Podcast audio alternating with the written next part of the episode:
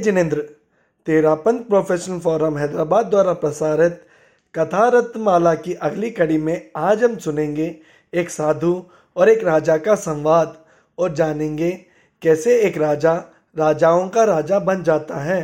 तो आइए सुने आज की कथा, राजाओं का राजा। एक सम्राट अपनी विशाल सेना को लेकर जंगल में घूम रहा था। वहाँ घूमते हुए उसने सुना कि यहाँ पर एक साधु है। वह बहुत ही फक्कड़ है। वह किसी से बात भी नहीं करता। राजा ने उसे देखना चाहा साथ साथ परखना भी। अपने राजसी थाट से वहाँ पहुँचा और अखड़ता हुआ बोला, तुम कौन हो? साधु ने पूछा, तुम कौन हो? सम्राट ने कहा, मैं राजा हूँ। साधु ने कहा, मैं राजाओं का राजा हूँ। सम्राट ने कहा, मेरे पास इतने सेवक है। तुम्हारे पास में कहा? साधु ने कहा, सेवक तो अस्वस्थ व्यक्तियों के पास रहा करते हैं। मैं स्वस्थ हूँ। तब मुझे सेवकों की क्या ज़रूरत?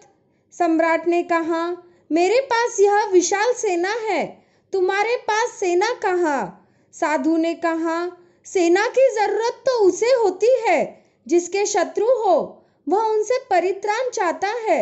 मेरे शत्रु है ही नहीं, सब मित्र है, तब मुझे सेना किस लिए चाहिए?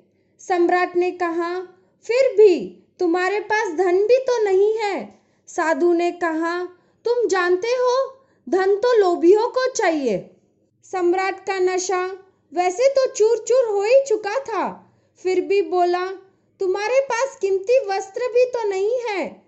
साधु ने अपनी अलमस्ती में कहा, कीमती वस्त्र तो कुरूपता ढकने के लिए होते हैं। मैं कुरूप नहीं हूँ। अब राजा की आँखें खुल चुकी थी। अब तो साधु की बातें ही केवल नहीं स्वीकार की। अपितु साधुत्व स्वीकार कर असंयमी से संयमी बन गया। राजा से राजाओं का राजा बन गया। तो बंधुओं, हमने सुना कैसे साधु सादगी एवं निर्भीकता का जीवन जीते हैं। हम भी उस सादगी एवं निर्भीकता को पा सके, ऐसी हमारी हम सबके प्रति मंगल कामना। ओम अरहम।